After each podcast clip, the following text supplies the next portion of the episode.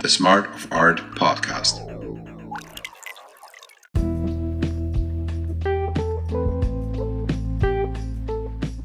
Economy and technology are not the problems.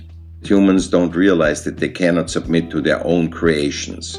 The essence of art has taught us this forever.